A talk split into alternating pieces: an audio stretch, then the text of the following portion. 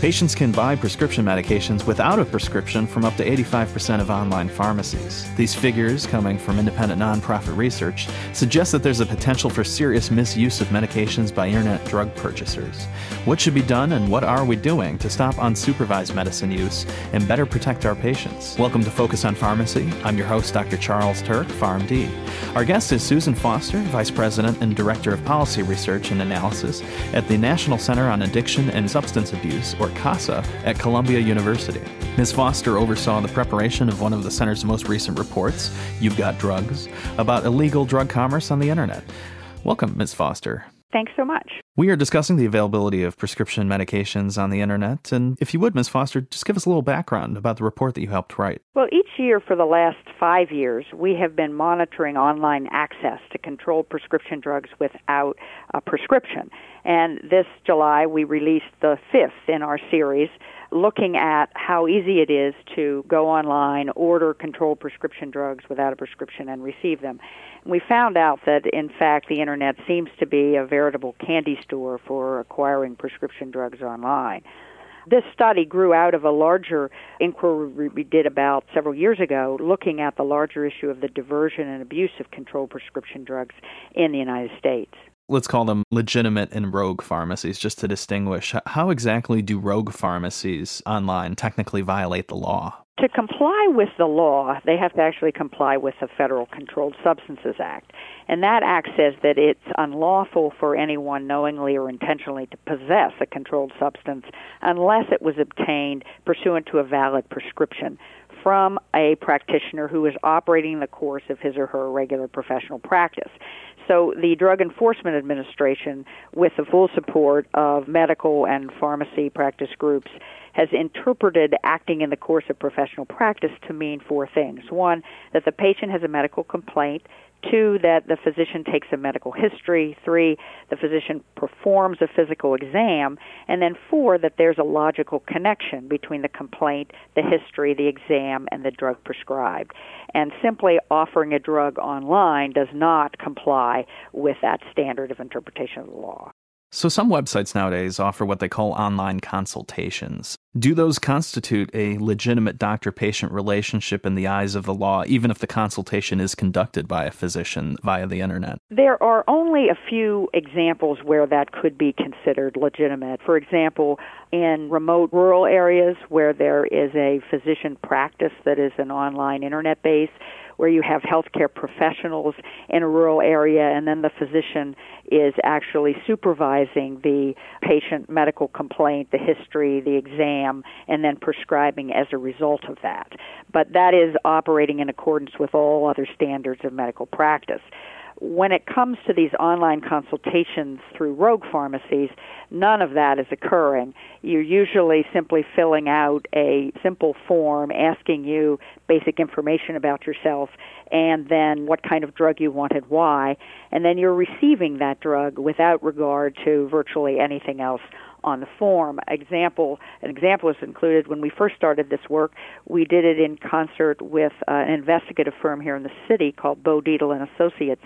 They actually ordered the drug, and they would enter into these websites the name of a child and put in the age and the height and weight of a child, and then request a heavy duty pain reliever and indicate that the pain was maybe a 9 on a scale of 1 to 10, and actually receive the drug as a result. Those practices are not used much because the DEA frowns on them. They're illegal. So, other than anecdote, we don't really know, but we are aware that those online consultations that operate in that way are considered illegal. So, say we have a 13 year old child. Based on past experience, you found that it actually is possible for somebody to truthfully report their age and still get a medication without a, a prescription, technically. Bo and Associates found that out, yes. Which drug classes containing controlled substances are most commonly offered by internet sites? Well, our research looked at pain relievers, central nervous system depressants, and stimulant drugs what we found is that the most frequently offered class of drugs are the benzodiazepines. These are the anti anxiety central nervous system depressants,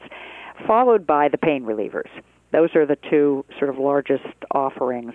Then in line, next you find the stimulants. Do rogue online pharmacies ever take steps toward tricking consumers into thinking that they're purchasing medications from a legitimate website? Our sense is that yes, they do, and they operate in a variety of ways. One, they may have a more legitimate firm front for them, and then when you get to the controlled drug purchase, you're switched to another site, which you may or may not know. So there might be some collusion between sites. So you might have one that is approved through some process such as Pharmacy Checker or something like that, which tries to identify legitimate sites for the internet search engines. We found that even with that kind of a checking device, you easily get ads for rogue pharmacies. So that's one way they do it. Another way they do it is to create logos that appear legitimate. So they might have the Food and Drug Administration or the U.S. Department of Health and Human Services logo, or they might make up a logo by something like approved by the American Drug Administration, which doesn't seem to exist. Anything to make a consumer appear think that this is a more legitimate site. Now there are some sites that just clearly don't make any effort to disguise what they're doing. They will advertise things like, you know, we're happy to ship this in a brown paper bag to you or we're happy if you if you buy it now you'll get double the number of Vicodin or something like that. So it's really depending on the network operating the site how blatant they are. If you're just joining us, you're listening to Focus on Pharmacy on ReachMD. I'm your host Dr. Charles Turck. Our guest is Susan Foster, Vice President and Director of Policy Research and Analysis at the National Center on Addiction and Substance Abuse at Columbia University. Ms. Foster directed the preparation of the center's most recent You've Got Drugs report on spurious drug sales on the web. And we're discussing some of the more unsavory aspects of internet drug commerce. Ms. Foster, you'd mentioned just a little bit earlier about purchasers or potential purchasers being directed from one website to another without even necessarily knowing that they're going to different websites. I was struck by how the morphing nature of the internet and, and going from website to website is just one of the aspects that makes it that probably makes it difficult to keep track of these websites between the years. Another issue is the persistence of these anchor sites or the sale sites. When we first started looking at this in 2004, we try to keep track of how many of those same sites are still in operation in each year. And by the time we did this report this year, only 2% of those original sites were still operating. So they often change their names or their URLs just to avoid detection. I think it's it's interesting to know that there is some effort underway by the financial institutions to try to limit the use of their brand to pay for these drugs. It used to be when we first looked at this with a click of a mouse and a credit card you could get what you wanted. For this time, the financial institutions, four financial institutions, that was MasterCard, Visa, American Express, and PayPal, collaborated with us, and we gave them a sample of the sites we found that advertised their brand, which is another way that they try to make themselves look legitimate. But when these financial institutions attempted to process a purchase with their cards, a very small percentage of them actually even attempted to make the payment transaction. So that we hope is good news that the financial institutions, or at least these four, are having some success in limiting use of their cards. At the same time, we see an increasing use of things like e-checks and regular bank checks cash on delivery seems to be back in fashion, and other payment mechanisms like Western Union as ways to buy the drugs. How have the search engines been playing along in efforts to tamp down on illicit drug commerce? Well, the internet search engines, really the top three that account for most of the internet searches are, are Yahoo, Google, and MSN Live Search. They report that they use an organization called Pharmacy Checker which is a company that attempts to identify legitimate versus illegitimate pharmacies and then screens ads for those pharmacies that they deem to be illegitimate. Unfortunately, many, many rogue sites get through that process. In our own work, we were able to identify ads that had gotten through their checking process but were for rogue sites. So our organization, the National Center on Addiction and Substance Abuse, our president, Joe Califano, has written to the heads of the three internet search engines asking them to take uh, strong action to try to limit the use of their search engines to aid in this process. So, we've talked about the role that organizations or companies have played in keeping unprescribed medications out of the hands of consumers, or, or at least the increasing role that they've played over the last couple of years. How about actions taken by the government in either the executive or legislative branch? Well, the, the DEA and the FBI report continuing their law enforcement activities to attempt to crack down on rogue sites.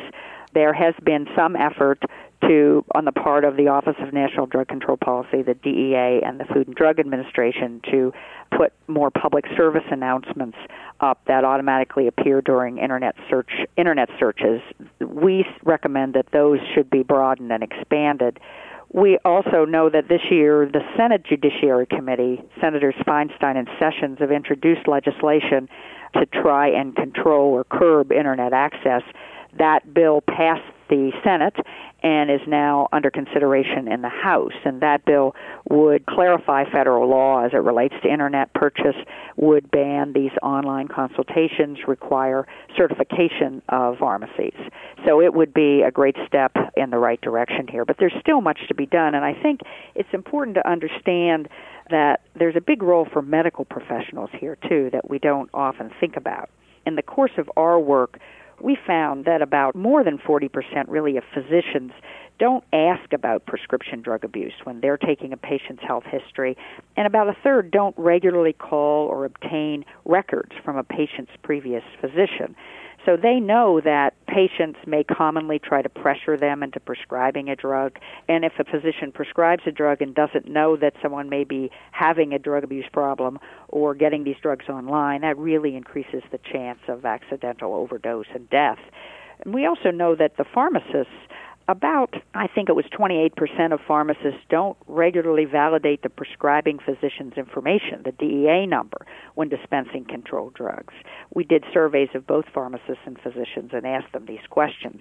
And that can be very important, particularly in light of a new trend that's emerging online, and that is to sell the actual prescriptions, not just the drugs.